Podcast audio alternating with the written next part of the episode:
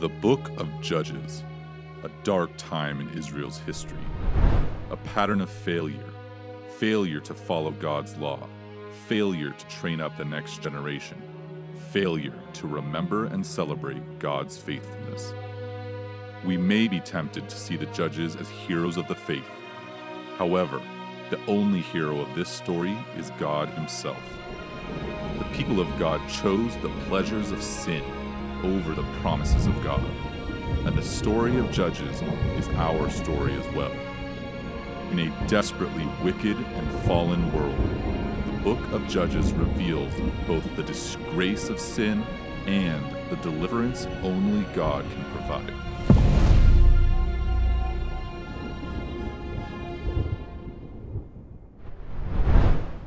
Our study through the book of Judges, there's a point I want to make sure that we all understand early on.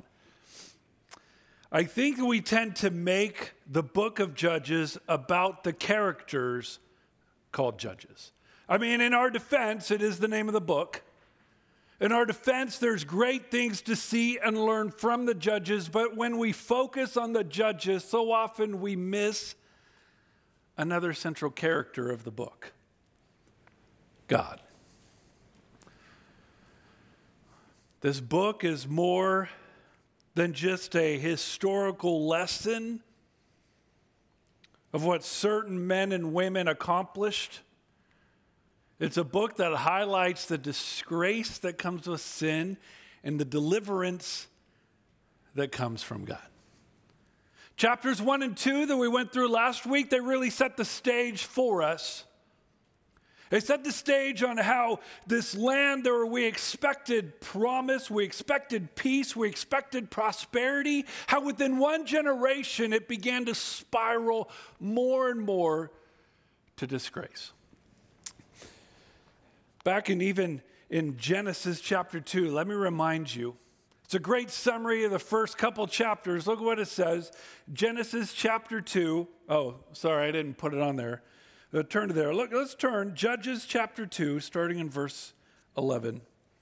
Judges 2:11, it says this: Then the sons of Israel did evil in the sight of the Lord and served the Baals, and they forsook the Lord, the God of their fathers, who had brought them out of the land of Egypt, and followed other gods from among the gods of the people who were around them, bowed themselves down to them. Thus they provoked the Lord to anger. So they forsook the Lord and served Baal and the Ashtaroth. Verse 14, the anger of the Lord burned against Israel, and he gave them into the hands of plunderers who plundered them. He sold them into the hands of their enemies around them, so they could no longer stand before their enemies. Wherever they went, the hand of the Lord was against them for evil, as the Lord had spoken and as the Lord had sworn to them, so that they were severely distressed. Now we enter into chapter 3. We pick up on that somber note. We pick up from that somber note that because of their sin, because of their idolatry, that God sold them into oppression, sold them into slavery. And now we're going to see throughout the remainder of this book the spiral towards disgrace that they experienced as a result of that time. In chapter 3, we're going to get our first glimpse at some judges, but also in chapter 3, we're going to get our glimpse into three powerful lessons of God. So if you haven't already, will you join me in the book of Judges, fifth book of the Old Testament, chapter 3. And while you're turning there, I just want to make one final plug for the sermon study guides that Pastor Jeff writes and our office assembles for you. This study guide is more than just a place for you to keep notes. It provides introduction material, it provides questions, and our hope is that you'll not only spend Sundays with us in the book of Judges, but throughout the week you'll continue to allow the Word of God to wash through your life. You might hear from God's word more than just Sunday, but every day throughout the week. We have these in various forms. We have the spiral-bound printed version. We still have those available. If you didn't get one and you want one, just raise your hand. Our leaders will be more than happy to bring one over to you. You got to raise it high, and they can bring those to you. You can also download the digital copy. You can go on our webpage. Seriously, Darren? Oh, okay. Good for you. Good man. Raising your hand for your wife. Yeah. Oh, all right. Good for you. Taking one for the team. Good job. If you're not as brave as Darren to raise your hand and get called out by the pastor, you want to just download it. You can download the PDF on the webpage, or you could download the Chino Valley Community Church app. And those study guides and sermon notes will be provided to you. And this week, if you're not on social media, maybe you didn't hear, Pastor Ken has already been hard at work, and he's put a number of resources for parents, grandparents, family resources available as you seek to continue to try to reach the hearts of your family and the next generation for the glory of God. This is also available on the app. You just go to ministries, click on family ministry, and you can read through all of those resources. You can get all that just by downloading the Chino Valley Community Church app. Now that we've gone through all that, let's get back to our series, Judges chapter 3, starting in verse 1. Here's what we read. It says, "Now these are the nations with which the Lord left to test Israel by them, that is, all who had not experienced any of the wars of Canaan, only in order that the generation of the sons of Israel might be taught war, those who had not experienced it formerly. These nations are the five lords of the Philistines, and all the Canaanites, and the Sidonians, and the Hivites, who live in Mount Lebanon, from Mount Baal-Hermon, as far as Lebo HaHamath. And they were for testing Israel to find out if they would obey the commands of the Lord, which he had commanded their fathers through Moses." First thing we see is we see that word at the first sentence. Now, these are the nations which the Lord left. That term left means to allow to stay beyond their agreement, to leave alone. If you remember, God had promised to go before Israel and drive out all these nations from the promised land. He made that commitment. I will go before you and I will drive them out. Here's the problem. Israel wasn't faithful in doing their part. And as a result, God left. God left them alone. God allowed them to remain in the land for a purpose. And I want to make sure you see this. See, it would be very easy for God to say, okay, that's it. I'm done with you. From the very beginning, I did my part. You didn't do your part. I'm out. But from the very start, we don't see that. We see God taking the failures of man and continuing to use them for his glory. It's very much a theme we see throughout this book, and it's a theme that Paul even addresses in the book of Romans. You see the plan of God. Look at Romans 8:28. It says this. This is the Apostle Paul. He says, "We know that God causes all things to work together for good, to those who love God, to those who are called according to his purpose." Now, again, I want to hit pause for a moment because some people get super excited about this because they misread it. This doesn't say God works everything together for your good. God works everything together for his good. That's a very important distinction that we need to be aware of, or you're going to be gravely disappointed in your Christian life.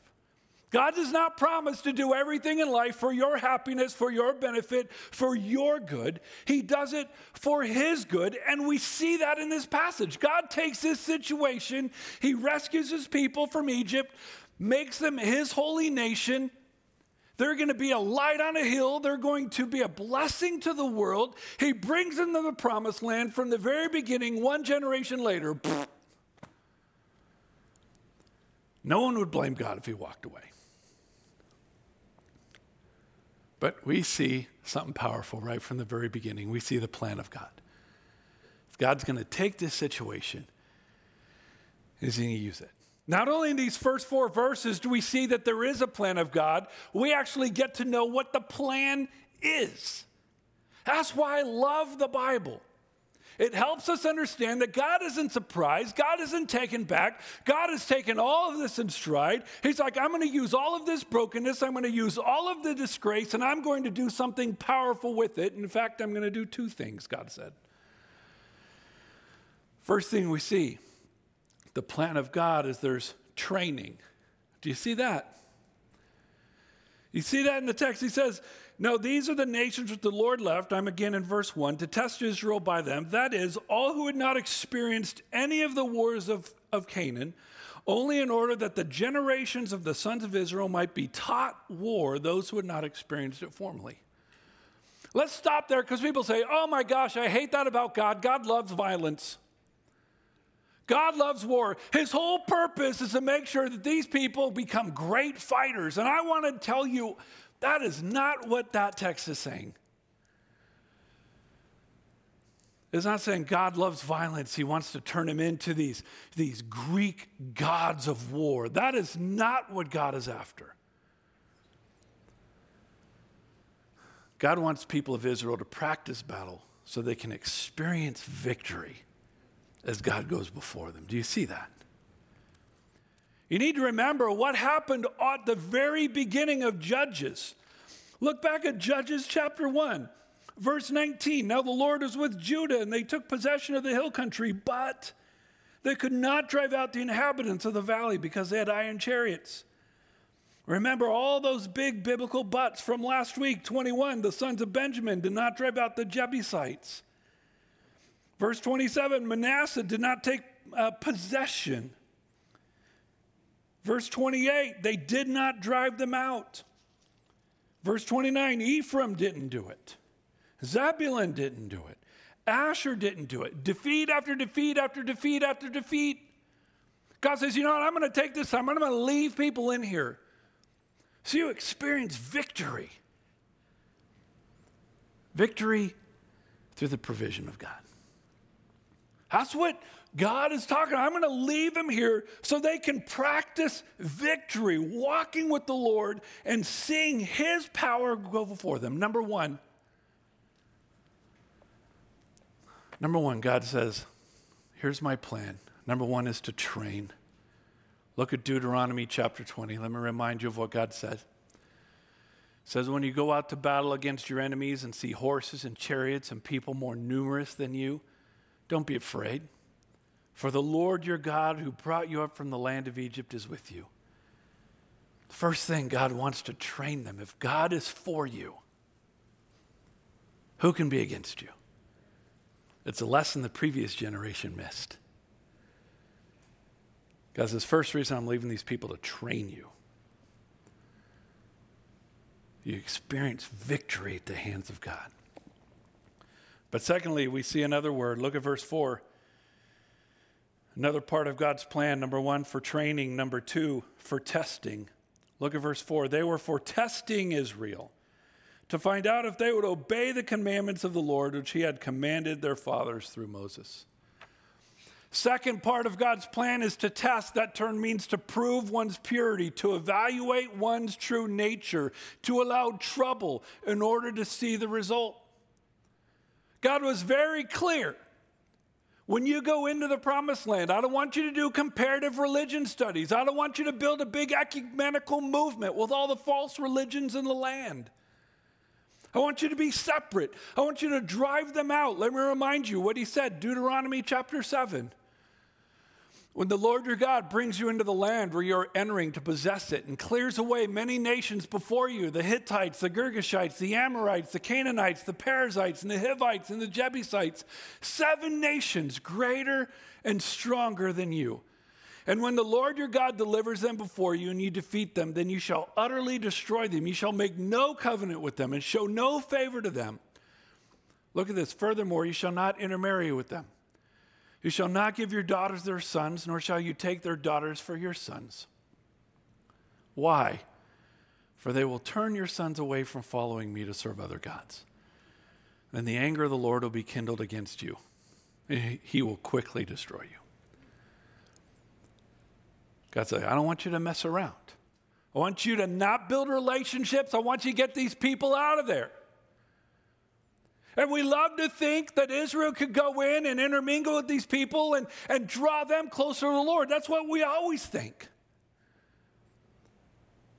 But more times than not,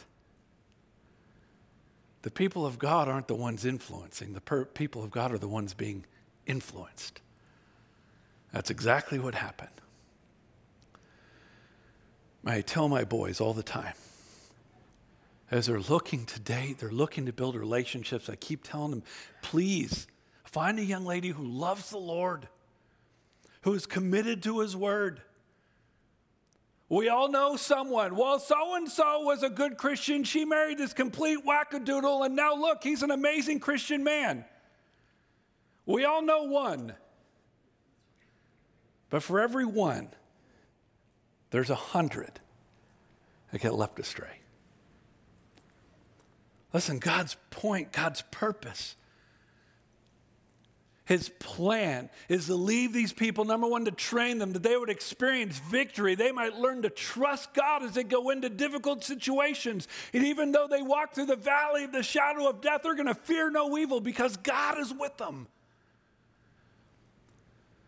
But He also wants to test them.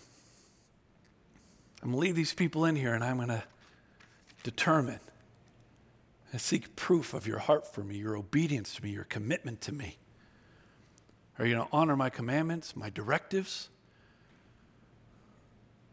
Or are you going to be led astray? Well, let's see how they did, shall we? Look at verse 5. The sons of Israel lived among the Canaanites, the Hittites, the Amorites, the Perizzites, the Hivites, and the Jebusites.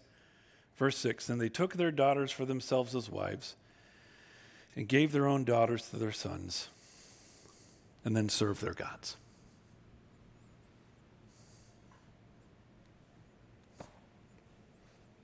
F.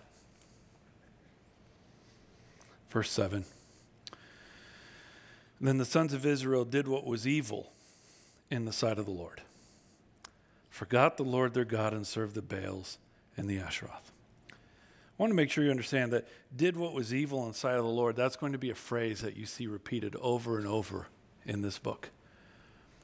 And it's packed with meaning. Number one, that term evil means to do more than just something wrong. It means to do something contemptible, reprobate, something wicked.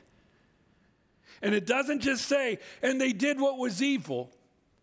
They did what was evil in the sight of God. Man, I got to tell you, there's nothing that ticks me off more than when my boys disobey me right in front of my face. When I tell them, please don't do that, and they look me in the eyes, boop. Oh, that burns. That's what the Bible's describing Israel. Not only did they do evil, they did evil in the sight of the Lord, before His very eyes. They forgot the Lord their God and served the Baals. Like, this wasn't some little thing. No. This was a big deal. Verse 8, then the anger of the Lord was kindled against them. A term, anger, describes someone who is literally on fire mad. They are hot with anger. They are beyond ticked. I mean, he is on fire mad. It continues, not only is the anger of the Lord, it was kindled. That term kindled clarifies it even more. It's used to describe an angry bull who flares their nostrils and snorts right before they charge.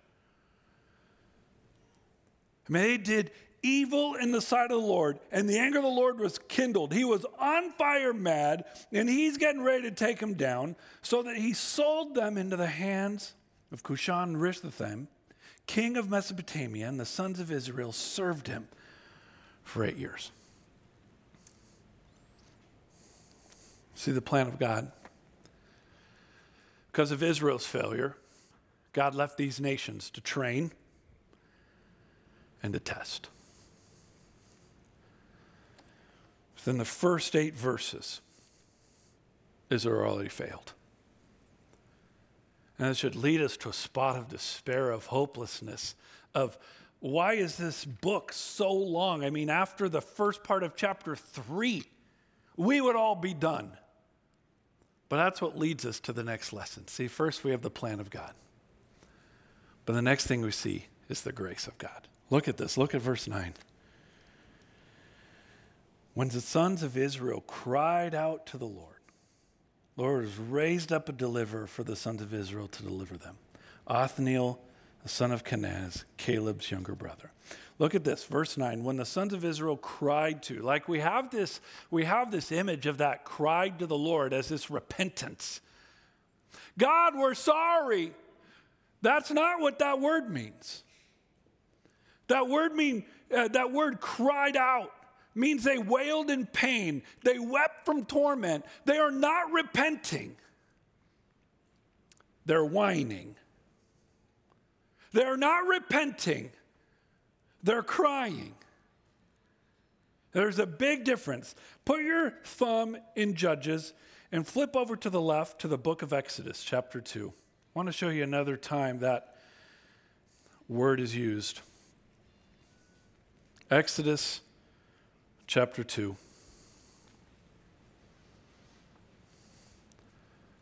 Exodus chapter 2, verse 23. This is when Israel is deep within slavery and oppression of Egypt, in Egypt. Exodus 2, verse 23. Look what it says. Now it came about in the course of those many days that the king of Egypt died, and the sons of Israel sighed because of the bondage. And there it is. And they cried out.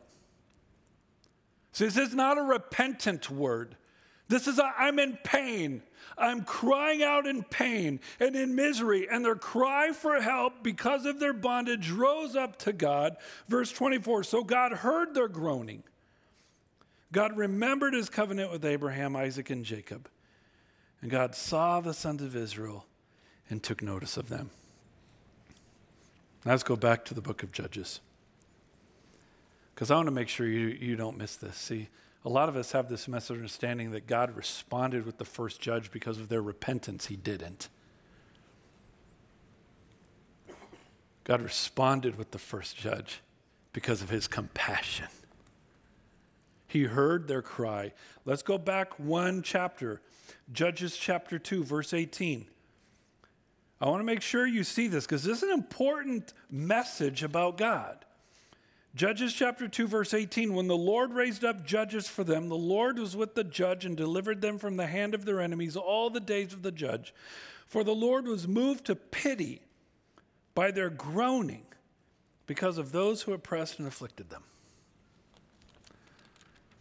I want to make sure you understand. I mean, God's mercy, God's grace is rooted in his compassion. God's grace is rooted in his compassion. Isn't that what Paul says? Look at Ephesians chapter 2. I want to make sure you guys know I'm not just blowing smoke here. I'm not talking about some weird doctrine. Look at Ephesians 2:8-9. For by grace you have been saved through faith. That not of yourselves, it is a gift of God, not as a result of works, so that no one may boast. I'm not saying repentance even isn't important. I just want to make sure you know what motivates God. God's grace is rooted in his compassion. While we were yet sinners, Christ died for us, Paul said. But the grace of God is not just rooted in God's compassion. It's also empowered by his Spirit. See, it's God's compassion. Let's get back to Judges. It's God's compassion on Israel that leads him to empower Othniel. Look at verse 10. He raised up Othniel, the deliverer. Verse 10, the Spirit of the Lord came upon him, and he judged Israel. When he went out to war, the Lord gave Cushan-Rishathaim, king of Mesopotamia, into his hand so that he prevailed over him. Now, I want to make sure you understand. It says the Spirit of the Lord, first in Hebrew, Spirit of the Lord, the very breath of God. The breath of God, the presence of God, understood, we need to understand as the Holy Spirit, and it came upon him. That term came upon means to come alongside of someone. It's very different than the New Testament description of believers today, where we're filled with the Spirit, indwelt by the Spirit, baptized in the Spirit. In the Old Testament, as in the case of Othniel, like God would select one individual to give him, to come alongside him, supernaturally empower him to accomplish a specific task for a certain amount of time. This was not the prevalent norm for people of God in the Old Testament. Everyone in the Old Testament didn't get the breath of God. Everyone in the Old Testament didn't get the Holy Spirit. It was the superstars. It was the people that God picked for a specific task for a specific time. All of that you need to understand, the plan of God. You have the plan of God in the midst of everything broken down. You need to remember in the midst of it, God had a plan. That leads to my first question for you. Where in your life do you need to recognize and remember that maybe God still has a plan for you? And maybe your family isn't working out the way you wanted. Maybe your kids aren't becoming who you dreamt of. But I want to make sure you understand God still has a plan. Maybe California isn't all it cracked up to be. You look down the future of our state and you just see a further slide to godlessness and immorality. But before you abandon all hope, is it possible that God still has a plan? We'll look at the state of the church. The church of the United States, more churches are closing now than ever before. More pastors are quitting now than ever before. If you look online, you just start reading articles where people are concerned about the church. And yeah, there's concerning trends, but can I remind you, even back in the Old Testament book of Judges, God took all that brokenness and he had a plan to use it for his glory. Can I ask you, where are you in despair? Where are you broken? Where do you think God has walked away? Is it possible that God still has a plan and he's at work in the midst of the darkness of your situation? But I also want to remind you, God's grace is rooted in his compassion for you. He empowered Othniel. Look at the result of Othniel's life, verse 11, then the land had rest 40 years. The term rest means to have relief from judgment, a momentary calm from the expected struggle. This doesn't mean a reprieve. This isn't forgiveness. This isn't, hey, God is finally good. Everything's great. Woohoo! This is, you get a break. You get recess. 40 years of rest. 40 years of reprieve. Made me think this week, I wonder if some of you need that rest. I feel like, man, I've been under it. I've been under it for 2 years. I need a break. Maybe it's time where you cried out to the Lord. Maybe it's time you cried out in pain. Maybe it's time you whined to the Lord and asked for rest. You might say like, oh, Brian, God doesn't want to hear from me. God's not interested in what's going on in my life, and I want to make sure you understand that not only do I disagree, Scripture disagrees. Look at Psalm 86. Psalmist says this, but you, O Lord, are a God merciful and gracious, slow to anger and abundant in loving kindness and truth. Psalm 103:8, the Lord is compassionate and gracious, slow to anger and abounding in loving kindness. Psalm 145:8, the Lord is gracious and merciful, slow to anger and great in loving kindness. Even in the New Testament, 2 Peter 3:9, the Lord is not slow about his promise, but is patient towards you. Not wishing for any to perish, but for all to come to repentance. I want to ask you, is it time for you to just cry out to the Lord, asking for rest, for reprieve, for a break? Maybe it's true for your life, maybe for your family, maybe for your state, maybe for your country, maybe for your church. Maybe it's time for you to cry out to the Lord. In just a moment, we'll have a time to cry out together. But there's one final lesson I want to make sure you see in this text. We see that God has a plan. Even in the midst of all this brokenness and Judges, God has a plan. And we see that God still has a plan for us. We see that grace of God, that it's rooted in God's compassion and it's empowered by His Spirit. It's no wonder why Paul promises the peace of God that's beyond human comprehension if we'll just lay our cares and our burdens at His feet. And that peace of God will guard your heart and your mind. That rest, that peace is still available for you today. But the third lesson of God, we have the plan of God, the grace of God. Now I want to show you the reminder of God. At that time of Othniel, look at verse 12. We see a very familiar phrase. Now the sons of Israel again did evil in the sight of the Lord. So the Lord strengthened Eglon, the king of Moab, against Israel because they had done evil in the sight of the Lord. And he gathered to himself the sons of Ammon and Amalek. And he went and defeated Israel. They possessed the city of the palm trees. The sons of Israel served Eglon, the king of Moab, 18 years. Verse 15, but, here we go again, big biblical but. If you're into circling those, circle that. But when the sons of Israel cried to the Lord, they cried out in pain. The Lord raised up a deliverer to them, Ehud, the son of Gera, the Benjamite, a left-handed man. Let's stop there for a moment because here's the brouhaha on this. There are some people that say, okay, Ehud, he's a left-handed man. In the Hebrew, that means that your right hand is bound up.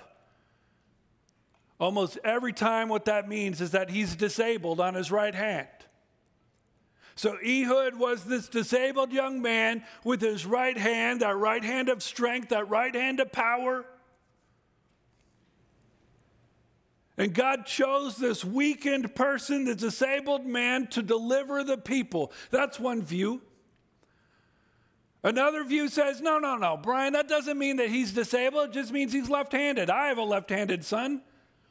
Nothing in the world works right. Scissors don't even work right for left-handed people.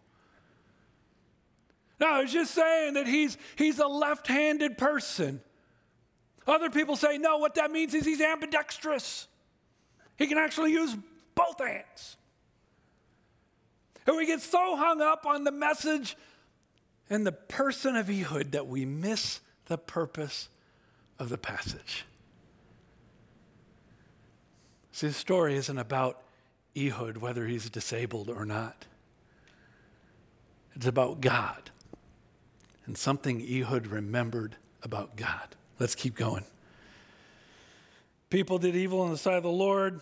They cried out. God again raised up another deliverer named Ehud. And the sons of Israel sent tribute by him to Eglon, the king of Moab. Ehud made himself a sword, which had two edges, a cubit in length, and he bound it on his right thigh under his cloak. He presented the tribute to Eglon, king of Moab. Now Eglon was a very fat man.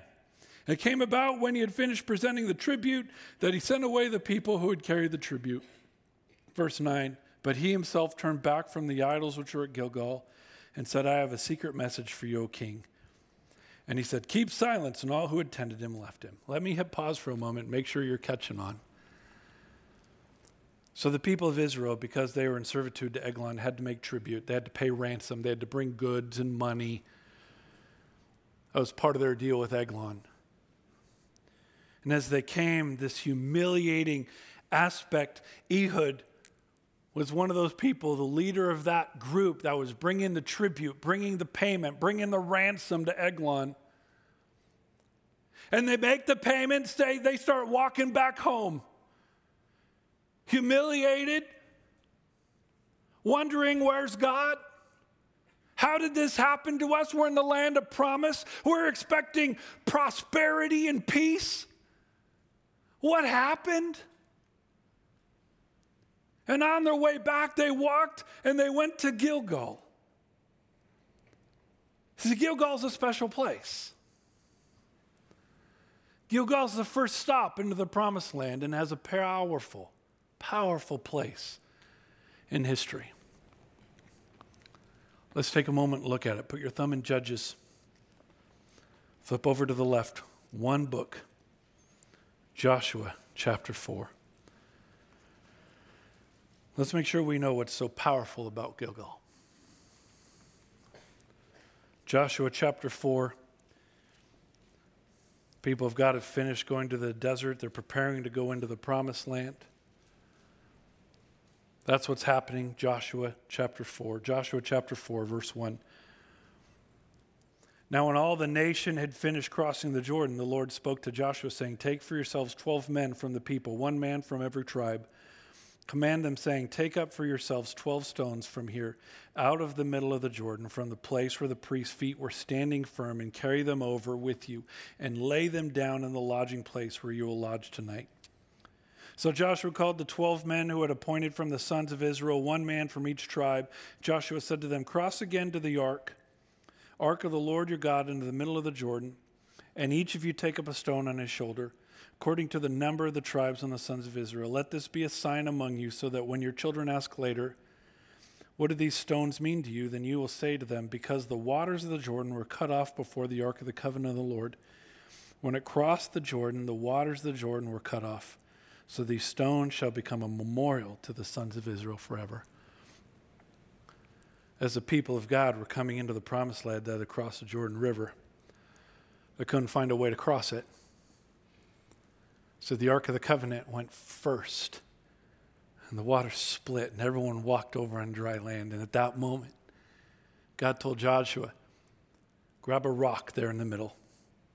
Put it on your shoulder. Don't give me some little rock. I want a big rock.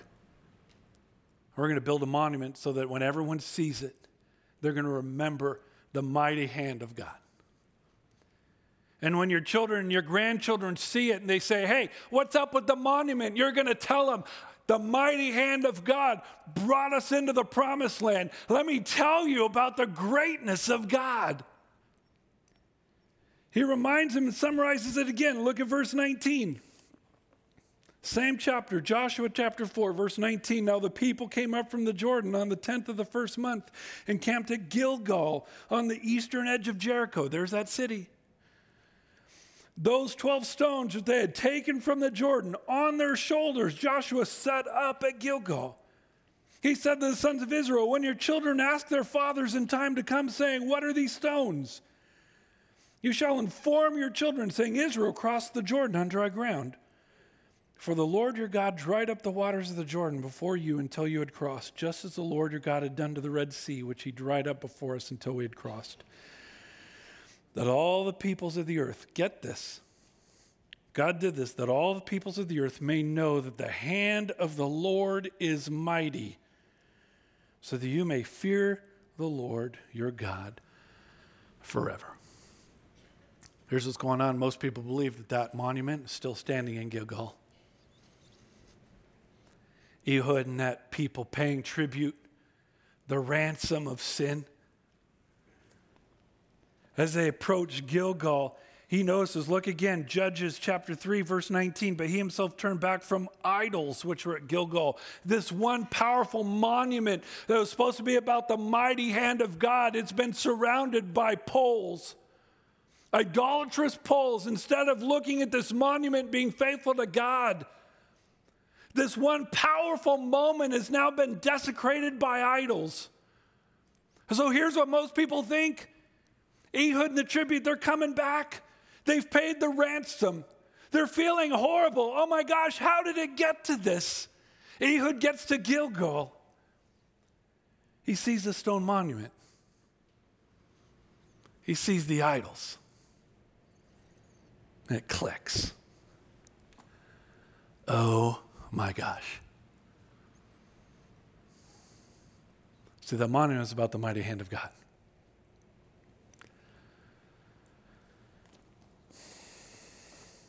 He sends everyone on their way. "You guys keep going." Ehud says, "I'll be right back." Ehud goes back, and I love this. Verse 20, "Ehud came to King Eglon while he was sitting alone in his cool roof chamber, and Ehud said, 'Hey, I have a message from God for you.'" That's like a Dirty Harry movie, isn't it? Yeah. "Hey, come here. I got a message for you." Right? Probably had that little gangster accent going. And he arose from his seat. I got to tell you, I love this story of Ehud. Andrew one time, he was like in 4th grade, and he's like, hey, Dad, I know everything in the Bible. I'm like, what? He said, yeah, because children's ministry started going through the curriculum again. So he thought he learned it all. Oh, we're back to the original stories. All right, I got it. So I was like, oh, so you know the story about Ehud? No. I opened up this passage, read this story, see his eyes light up. It's always going to be one of my favorite stories because of that. Ehud came and said, hey, I got a message for you from the Father. He arose from his seat. I'm telling you, it sounded just like that. Ehud stretched out his left hand, took the sword from his right thigh, thrust it into his belly. The handle also went in after the blade, and the fat closed over the blade, for he did not draw the sword out of his belly, and the refuse came out. Right? Like a lot of you moms wouldn't even let your kids watch that movie. Here it is in Scripture. Verse 23, then Ehud went out into the vestibule and shut the doors in the roof chamber behind him and locked them. He just snuck out the back door. Verse 24, when he had gone out, his servants came and looked, and behold, the doors of the roof chamber were locked. And they said, he's only relieving himself in the cool room. Ah, let's leave him alone. He's going to the bathroom. Verse 25, they waited until they became anxious. Oh my gosh, I think the king might be sick. But behold, surprise, he did not open the doors of the roof chamber. Therefore, they took the key and opened them, and behold, their master had fallen to the floor, dead.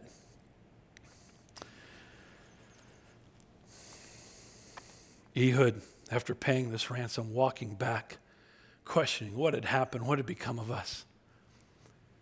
He goes to Gilgal and he sees these two very different pillars.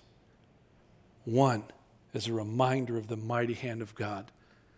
The other, the failure of the people of God. And Ehud snaps. He goes back to King Eglon, delivers the people. Look at verse 26. Now Ehud escaped while they were delaying, and he passed by the idols and escaped to Sarah. It came about when he had arrived that he blew the trumpet in the hill country of Ephraim, and the sons of Israel went down with him from the hill country. And he was in front of them. He said to them, pursue them. The Lord has given your enemies, the Moabites, into your hands. So they went down after him and seized the fords of the Jordan opposite Moab and did not allow anyone to cross. They struck down at that time about 10,000 Moabites, all robust and valiant men. No one escaped. So Moab was subdued that day under the hand of Israel. And the land was undisturbed for 80 years. That term undisturbed, same word describing the rest that they had after Othniel. Got me to thinking this week. What are some reminders that God has put in our lives to remind us of the mighty hand of God and our commitments to him?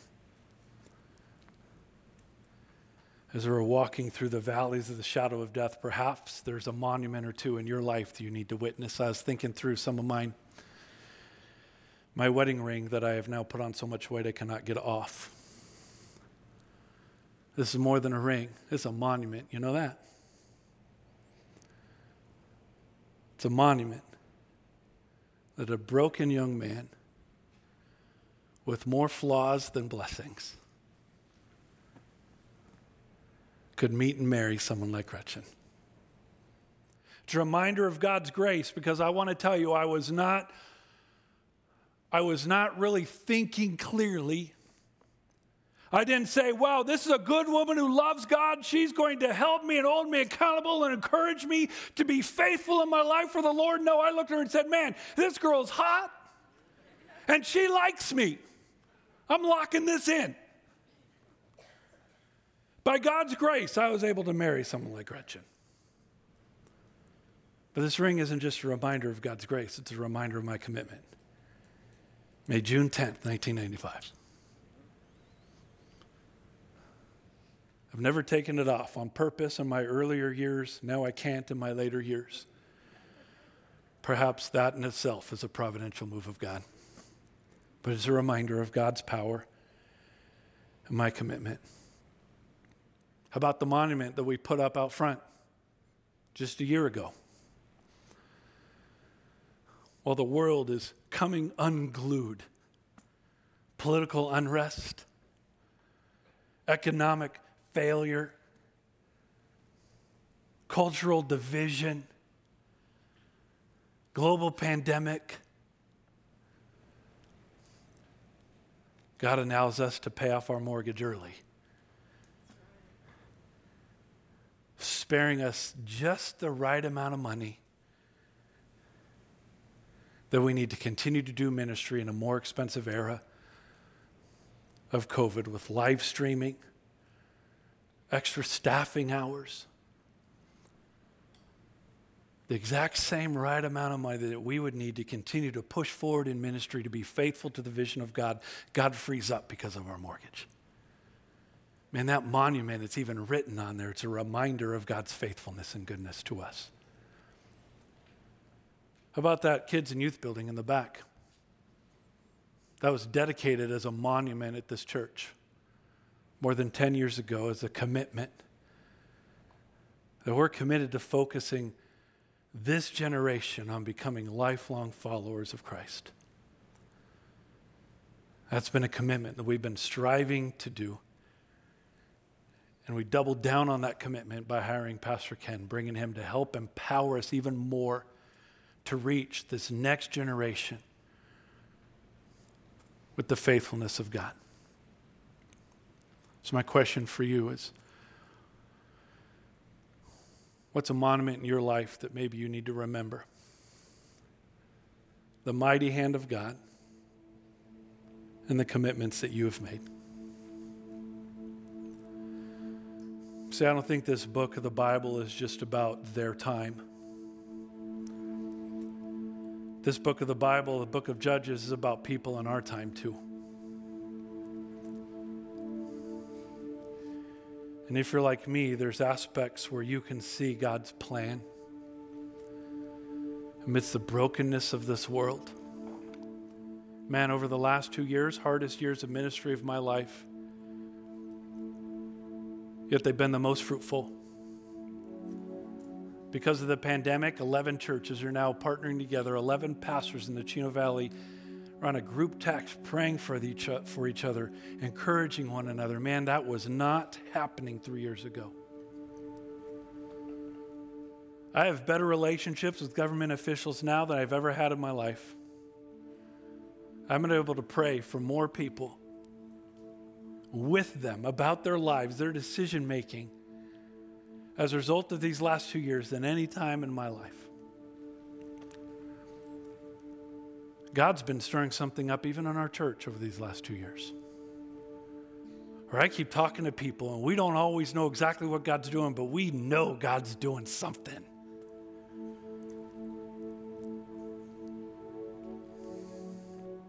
As Riley plays, when I ask you, maybe where do you need to recognize, remember that God has a plan. In the midst of your suffering, in the midst of your brokenness, in the midst of your pain, God is still at work, doing something for His glory and for your growth. Maybe you need to remember that God is a God of mercy and compassion, that His grace is rooted in His love for you, that while you were at your worst, He died for you. And although you feel like maybe God is done with you, has abandoned you, has walked away from you, I want to make sure that you understand and you know today that is not the case. God is waiting for you to cry out. He is waiting for you to call. He is waiting for you to reach out, to cry out and ask for His mercy, His favor, and His deliverance. Perhaps today is the day for you. Or maybe you're here recognizing that you haven't been faithful to your commitments. That God has done amazing work in your life. He has showered you with goodness, with favor, with forgiveness and mercy. To whom much is given, much is expected, and you have not been faithful. Maybe today is that day to remember the goodness of God and recommit your life to being a reflection of His glory even in the midst of the struggle of this world. however God's calling you to respond. Let's do it together. Let's pray. Oh, God, again, we're grateful for your word that not only allows us to look at the failures of generations before, but God allows us to see your faithfulness in the midst of it. And God, we confess that it's so easy for us to just make this a book about history instead of using this book as a reflection into our own hearts. So God, I pray for people who are just coming unglued in life, God, who see nothing but hopelessness and despair and brokenness and doubt and questions and fears. For people today who are ready to run, who are ready to hang it up, who are ready to give up and give in. God, may you open their eyes and allow them to see your plan at work in their lives. God, give them faith and confidence that they can trust you as they walk in their life faithful to your direction. God, for people here who doubt your love, your compassion, your mercy, who feel like maybe they've messed up too much, have been broken for far too long, for you to care about them, God, will you open their eyes and allow them to see you as I do. Allow them to hear your voice. Give them the courage they need to repent, to cry out, to reach out to you for deliverance. And God, for many of us, God, we confess that your mighty hand has been at work in our lives. God, for many of us, for generations. God, you have worked through my grandparents, through my parents. God, may you use those memorials. May you use those reminders, those testimonies of your power. God, to drive us down in our commitment to you.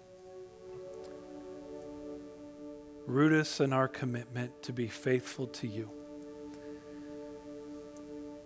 God, and even though we walk down through those valleys of the shadow of death, God, give us faith and courage that we would not fear any evil, in confidence knowing that you are with us. Your rod and your staff, they comfort us. God, you prepare a table before us. Even when we're surrounded by our enemies, you anoint our heads with oil. In the midst of all this brokenness, God, our cup still overflows. God, give us confidence in your goodness and your mercy, and in your promise to have us dwell with you forever. We pray everything in Jesus' name. Amen.